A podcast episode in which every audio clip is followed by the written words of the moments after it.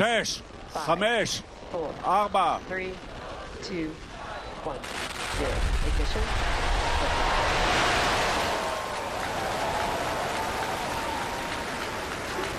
ובראשית יצא לדרך, לירח. שלום, ברוכים הבאים לפודקאסט המשפחתי שלנו, מה מומי. אנחנו משפחת פרגו מיכאלי, ואנחנו עונים תשובות גדולות לשאלות טובות. הפעם יש לבנים שאלה לא מקורית. האם בגיל 21 נגיע לירח? ולצורך כך, הזמנו את מלי מארטון. מלי עבדה במסעדת משלן שלושה כוכבים בצרפת. עבדה בהייטק, עזבה וחזרה שוב. היא אימא רבודה, יש לה בלוג מרתק משלה. בשנים האחרונות היא רוצה להגיע לירח. היא לקחה חלק מרכזי בהובלת הפרויקט SpaceIL. כיום היא מפיצה במקביל לעבודתה את הרעיונות שלה בנוגע לחדשנות וחינוך. היום יש לנו את הכבוד והעונג לארח אותה בפודקאסט המשפחתי שלנו. אז בואו נהדק חגורות, אנחנו ממריאים.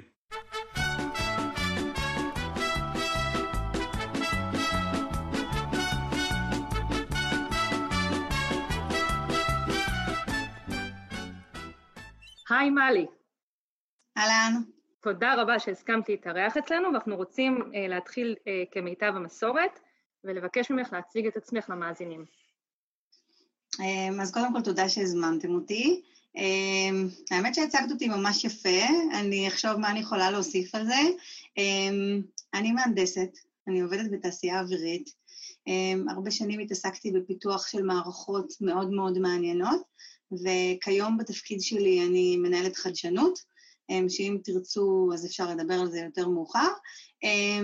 כמו שתיארת, עשיתי כל מיני דברים מגוונים במהלך הדרך, כולל קצת לעשות איזשהו סיבוב ולצאת קצת מההייטק ולעשות דברים קצת שונים, וגם אני תמיד אוהבת לעשות דברים במקביל לעבודה שלי, כמו ההתנדבות בספייס.איי.אל, כמו הבלוג שאני כותבת ועוד כל מיני פעילויות שחשובות לי.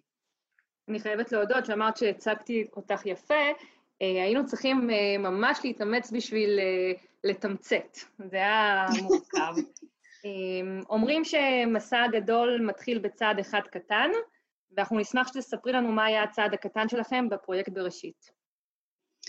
אוקיי, אז אני אענה על התשובה הזאת פעמיים. אני אענה מה היה לדעתי הצעד של בראשית, ומה היה הצעד הקטן שלי בתוך הפרויקט הזה. וזה די דומה, אני חושבת. אני חושבת שכשהפרויקט הזה, הצעד הקטן מאוד שלו, היה פשוט רשמות לתחרות. זה שלושה בחורים מאוד צעירים, שלא בטוח שבזמנו הם לגמרי הבינו מה הם הולכים לעשות, אבל העניין הזה שהם העזו, והם החליטו שהם נרשמים לדבר הזה, זה אולי נראה כמו איזשהו צעד קטן, או כמו איזושהי הפעולה הכי פחות משמעותית בכל המסע הזה, אחרי ששיגרו חללית ואחרי שכל העולם עקב אחרי זה, אבל בכל זאת בעיניי הצעד הקטן הזה של ההעזה, זה בעיניי הנקודה של הפרויקט הזה, ואני חייבת להודות שגם לגביי, הצעד שלי זה, זה פשוט ההחלטה להצטרף, להגיד אני הולך על הדבר המשוגע הזה, שאם הולכים תשע שנים אחורה, זה באמת היה יותר משוגע מאשר אמיתי. אבל uh, אני מאוד מאוד מאמינה בזה, בלהעיז. אלון בן תשע, זה אומר שבעצם uh, מיום היוולדו. חגגנו ביום חמישי כן? uh, יום הולדת תשע. רגע, אז מה התאריך לידה שלך? השישה באוגוסט 2011. אז כן, אז החללית התחילה אפילו קצת לפניך. ההיריון של החללית היה בסוף שנת 2010, וממש יצאו לדרך בתחילת 2011. כשחשבנו על הרעיון איתך, עלתה השאלה האם בראשית תגיע לירח.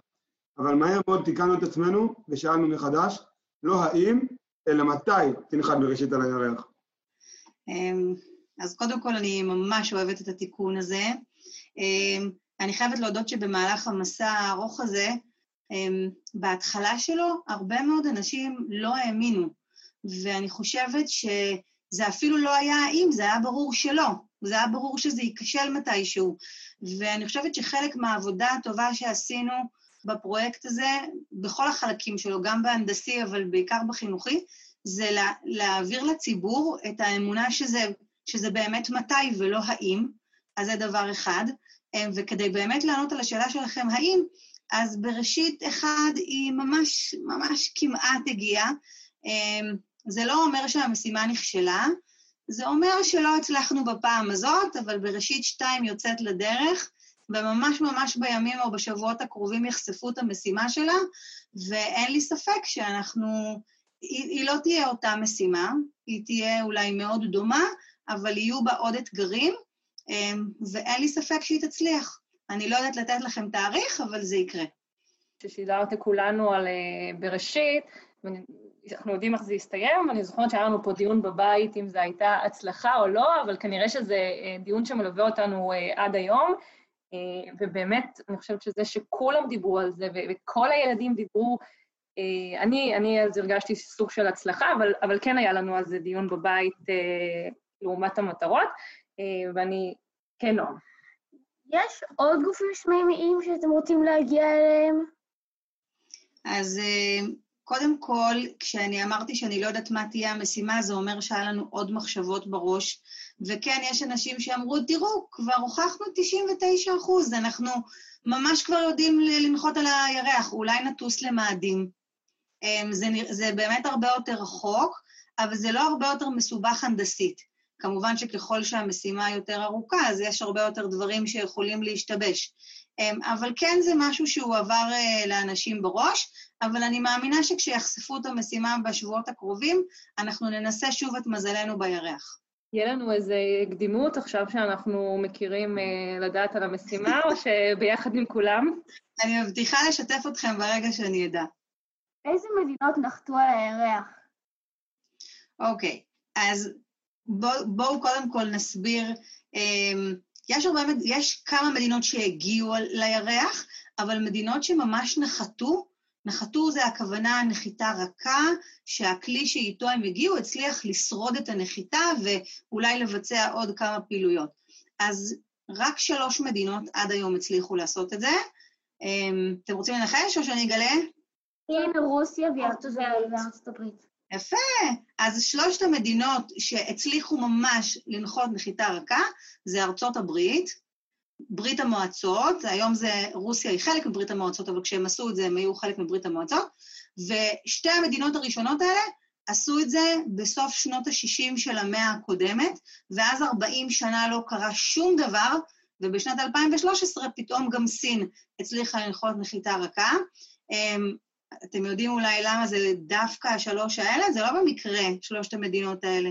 בין שלושתם, לסין יש תחרות עם ארצות הברית, לברית המועצות יש תחרות עם ארצות הברית, ולארצות הברית יש תחרות עם שניהם. נכון, שלושת המדינות האלה בתחרות, אבל הן לא סתם בתחרות, הן פשוט שלוש מעצמות מאוד מאוד גדולות, שלושתן רוצות להוביל את העולם, לשלושתן יש המון כסף ומשאבים וידע ומדענים, שזה בדיוק מה שצריך בשביל לנחות על הירח, אז זה ממש לא מקרי שזה השלוש האלה. אבל חוץ מהשלוש האלה שהצליחו ממש לנחות על הירח, יש משימה, יש עוד משימה שהיא מאוד מאוד קשה, וזה להיכנס למסלול ולהקיף את הירח, וזה, יש עוד כמה מדינות שהצליחו, שהאחרונה ברשימה שהצליחה לעשות את זה זה ישראל, והיא המדינה השביעית שהצליחה לעשות את זה. אז חוץ מארצות הברית, אה, ברית המועצות וסין, הצליחו גם יפן, הודו, האיחוד האירופי וישראל, המדינה השביעית. ויש את לוקסמבורג שהצליחה להתקרב מספיק. הם לא נכנסו למסלול, זה נקרא, משימה שנקראת פליי ביי, שזה לטוס ליד, אז הם הצליחו לטוס מספיק קרוב לירח. אז זה שבע וחצי מדינות שהגיעו, ושלוש שנחתו ממש. אני רוצה לחזור איתך לימים ששני החמודים האלה הסתובבו עם האפליקציה, אה, ופתאום נהיינו כולנו אה, תחנת אה, לוויין קטנה, וכל היום בדקנו איפה בראשית. לחבר שלי הייתה איזו אפליקציה סופר משוכללת. פתאום עכשיו הכי חזק כדי להיות הכי מוסכם בזה. וזה באמת היה ברמה היומיומית שבדקנו כאן, ואנחנו נשמח שתרחיבי על החיבור המדהים שעשית בין הפרויקט הטכנולוגי לזה החינוכי אה, שכולנו חווינו אותו. אז קודם כל, אה, ממש שימחתם אותי. תמיד הסיפורים האלה של לשמוע על ילד ספציפי שזה נגע בו, או משפחה שבאמת ככה עקבה, אז זה שהדבר הזה קרה, אין לכם מושג איזה הצלחה גדולה זה מבחינתי, כי אם תלכו תשע שנים אחורה, עוד לפני שאלון נולד, אז הדבר הזה היה רק רעיון בראש שלנו, ופתאום שמונה, תשע שנים אחרי זה, כשזה באמת קורה, זה תחושת סיפוק עצומה, ומהרגע הראשון החזון שלנו היה חינוכי. כלומר, אמ, הייתה תחרות ש... של גוגל, שממנה הכל התחיל, והצוות נרשם לתחרות הזאת, והיינו צריכים לעמוד בכל הכללים שלה, אבל מהרגע הראשון הצוות אמר, החזון שלנו הוא חינוכי. למה? כי בישראל כמות המהנדסים הולכת וקטנה. כל שנה יש פחות ופחות מהנדסים, אמ, ומדינת ישראל זאת מדינה שיש לה הרבה אתגרים ביטחוניים וטכנולוגיים, ו, וגם סתם ככה בשביל הכלכלה שלנו זה חשוב שיהיו כאן אה, יותר מהנדסים, ובעצם למה הילדים אה, לא הולכים למקצועות הטכנולוגיים והמעניינים האלה? שלנו זה נראה ממש מגניב להיות מהנדס ולהיות מסוגל אה, לבנות חללית. אז אין לנו תשובה למה לא, אבל אמרנו איך, איך נגרום להם. איך נגרום לילדים להבין שחלל זה מגניב, שלהיות מהנדס זה, זה עבודה ממש קסומה שמאפשרת לך ליצור כל מיני דברים מגניבים. וגילינו שבארצות הברית, אחרי משימות החלל הראשונות של אפולו, הייתה קפיצה מאוד גדולה בכמות הילדים שבחרו ללמוד את המקצועות האלה. והבנו שהחללית הזאת נתנה להם הרבה מאוד השראה. אז אנחנו רצינו לתת השראה לילדים בישראל, גם, גם בנושא חלל, כלומר לקדם את השיח בנושא חלל והנדסה ומדע, ובעיקר לתת לילדים בישראל תחושה שגם הם יכולים, כי מי שבנה את החללית הזאת זה לא איזה מדענים בארץ רחוקה, זה שלושה בחורים צעירים שלמדו בישראל, בבתי ספר כמוכם, והם פשוט החליטו שהם מסוגלים, והם הלכו ועשו את זה. הם, הם קיבלו הרבה עזרה, הם ביקשו עזרה, אבל הם, זה מה שרצינו לעשות. ידענו שאנחנו חייבים את, את, את החללית הזאת בשביל אה, להצית את הדמיון של כולם, בשביל שכולם יתרגשו בשבילה ויבדקו מה קורה איתה, כמו שאתם עשיתם באפליקציה, אה, ובשביל זה היינו צריכים פרויקט חינוכי שילך ויסתובב ויספר לילדים, כי החללית התחילה להיבנות רק אה, ארבע-חמש שנים אחרי שהפרויקט uh, התחיל, ואנחנו והסתובבנו בכל הארץ וסיפרנו לילדים על החללית לפני שבכלל קנו את הבורג הראשון שלה. Um, וזאת בעיניי ההצלחה, והחיבור בין הטכנולוגיה להנדסה. Uh, לבנות משהו שיצית את הדמיון ולספר לילדים uh, על הדבר הזה. יש, יש לי שתי שאלות uh, בהקשר הזה. דבר ראשון, אני קראתי באיזשהו מקום שאת ההדרכות הראשונות, זה היה פשוט ממש את ובעלך, התחלתם אה, ממקום של שני אנשים, חיפשת מתנדבים וכנראה שהוא התנדב או שהוא נונדב. אה, אז איך באמת הרגשת אה, מהמקום הזה שפתאום בכל בית בישראל מדבר על זה? ואיך באמת גם הופכים דבר כזה משני, מבן אדם אחד לשניים, לשלושה, לתופעה כזאתי? אמ, והשאלה השנייה, האם יש לכם במבט של, אני לא יודעת כמה זמן כבר עבר, אמ, שנתיים עוד מעט? אמ, מאז שחלקת החלטה? כן, כן, שנה וחצי. שנה וחצי, האם כבר יש, אה, אה, תוצר, לא תוצרים, אבל סטטיסטיקות או איזשהן אינדיקציות על מה זה כן השאיר בבני הנוער? אוקיי, אז בקשר לשאלה הראשונה, אז באמת כשאני הגעתי לפרויקט הזה, היחידים שנתנו הרצאות זה שלושת המייסדים. Mm-hmm. ואני הגעתי ממש במקרה, אני, אני, כמו שסיפרתי לכם בהתחלה, אני מהנדסת. אני הגעתי לפרויקט כזה כי זה, כי זה פשוט הצית את הדמיון שלי, ואמרתי שלא יכול להיות שמישהו יבנה חללית במדינה הזאת באופן פרטי, שזאת אומרת לא איזושהי חברה או המדינה, אלא משהו שאני יכולה להתנדב ולהצטרף אליו, ושאני לא אעשה את זה. זה היה ברור שאני באה להשתתף בחללית. אמ, כשהגעתי, הם עוד לא היו עסוקים בדברים שאני יכולה לעזור בהם, ולכן ניסיתי לעזור בדברים אחרים כדי להישאר בסביבה. ואז אחד המייסדים, כפיר, זה שהדליק את המשואה ביום העצמאות, שהוא מבין היזמים היה זה שיותר הוביל את הנושא החינוכי, ומולו עבדתי כל הזמן, אמ, והוא אמר לי שהחלום שלו זה ש... אה, לממש את החזון החינוכי זה שיהיה צוות של אה, אה, מתנדבים שילכו בכל הארץ ויעשו את זה. ואמרתי לו, מה הבעיה? כאילו, בוא נעשה את זה. עכשיו, אין לי מושג אין לי מושג איך לגייס אנשים בכלל, מתנדבים עוד יותר קשה כי לא משלמים להם. אמ, אז באמת, כמו כל סטארט-אפ, מתחילים מחברים ומשפחה. אז אה, גייסתי את בעלי, ולימדתי אותו לתת את ההרצאה, וככה התנסיתי והשתפשפתי. אמ, ואז החלטתי שאני לא יכולה ללכת בן אדם בן אדם, אני רוצה להשפיע על כל המדינה. ושני אנשים לא יכולים לעשות את זה. אז אמרתי, אוקיי, אנחנו צריכים לאסוף קבוצה מספיק גדולה ולעשות הכשרה, ואז עוד הכשרה, ופשוט לעשות את זה בקבוצות גדולות.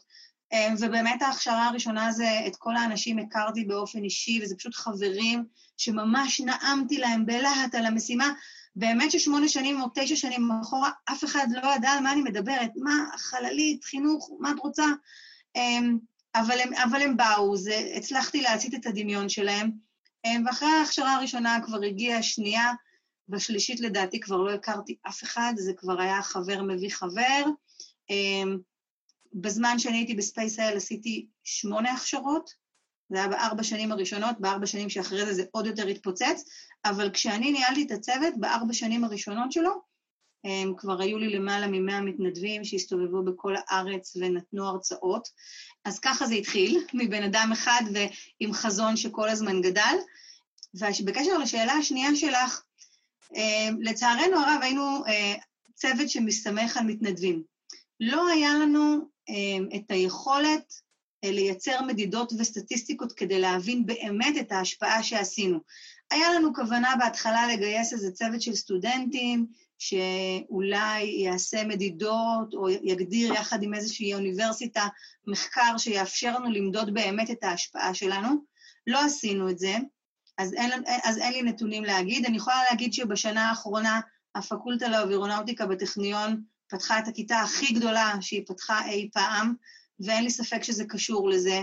זה אולי לא משהו מדעי או מדיד, אבל הכמות של, ה, של מה שאני, הפידבקים שאני מקבלת מאנשים, אני לא רק מדברת על היום של ממש נחיתה, שאנשים שלחו לי המון הודעות, אני מדברת על ילדים שאני נתתי להם הרצאה כשהם היו בכיתה ג', ו- וכשהחללית נחתה הם היו חיילים, והם שלחו לי הודעות שהחללית הזאת שינתה להם את החיים, והם חושבים עליה מכיתה ג', וזאת לא הודעה אחת, וזה לא בן אדם אחד, וזה כל האנשים בצוות שלנו מקבלים את החוויות האלה, אה, ויש המון המון המון סיפורים כאלה, אז זה לא מדעי, אבל אני חושבת שעשינו אימפקט מאוד גדול. רציתי לבקש ממך כמיטב המסורת, אה, לשאול, אה, מה תרצי שהמאזינים ייקחו מהפרק הזה?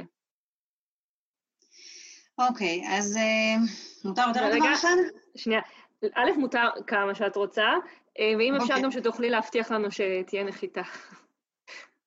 להבטיח, או, זה, זה קצת גדול עליי, אני מבטיחה שמיטב המוחות עובדים על זה, ואני מאוד מאמינה שתהיה נחיתה. אבל כמה דברים, כמה, כמה דברים שאת רוצה שהמאזינים שלנו ייקחו מהפרק. האמת שהם רובם, הם, הם, זה, זה שניים שלושה דברים שקשורים אחד בשני. אחד, אני רוצה שאנשים יחלמו. שהם יעיזו הם, לחלום חלומות, כי בלי שמישהו חולם משהו לא קורה שום דבר, אבל לפעמים זה נראה להם מטופש, או שזה נראה להם לא אמיתי או לא מציאותי. אז דברים גדולים תמיד מתחילים בחלומות, ואני ממש מקווה שאם יש משהו שאנשים ייקחו מהסיפור הזה, אז כאילו לחלום בצורה הכי גדולה שאפשר. הדבר השני זה לא להעיז, לא לפחד להעיז ולנסות ולהגשים את החלומות האלה, כי אם לא נחלום, כלום לא יקרה. אם נחלום ולא ננסה אה, להשיג את זה, גם כן כלום לא יקרה, אם זה יישאר בראש שלנו. אה, ואני יודעת שמה שעוצר את רוב האנשים זה, זה פחד מכישלון, אז אני רוצה שאנשים לא יפחדו על זה. אם אתם קוראים באמא רבודה, אז אני מתייחסת לזה הרבה מאוד. אה, אז לא לפחד לחלום, להעיז ולא לפחד להיכשל, וככה משיגים דברים גדולים, ואם לא, אז סיפורים וחוויות ממש ממש מעולים. אה, זה מה שאנחנו עושים בפודקאסט הזה, אנחנו בעיקר חולמים ומוציאים את זה לפועל. אז אנחנו ממש מודים לך על שיחה מרתקת, אה, ואנחנו מודים למאזינים שלנו שהם האזינו לנו לעוד פרק בפודקאסט המשפחתי שלנו. אנחנו נודה למעוז פלד על עריכת הסאונד, ונשמח אם תעקבו אחרינו באפליקציות השונות. אנחנו ממש מקווים שנהנית איתנו. תמיד כיף לי לדבר על החללית, ממש כיף לי להכיר את הפודקאסט שלכם, וזה שזה יוזמה יחד עם הילדים, וזה מתחבר למה שאמרתי, שאתם חולמים ומעיזים, אז ממש היה לי כיף. ממש, אנחנו... את תפרסמי את הפודקאסט בבלוג, נכון? נועם, אין לא שמעתי? את תפרסמי את הפודקאסט בבלוג שלך, נכון? בוודאי, איזה שאלה, אני גם אפרסם את זה ברשתות החברתיות. אני רק מחכה שהפרק יעלה. ושוב, מלי, תודה רבה על הדברים המרתקים, ואנחנו ניפגש בשבוע הבא. ביי. ביי ביי.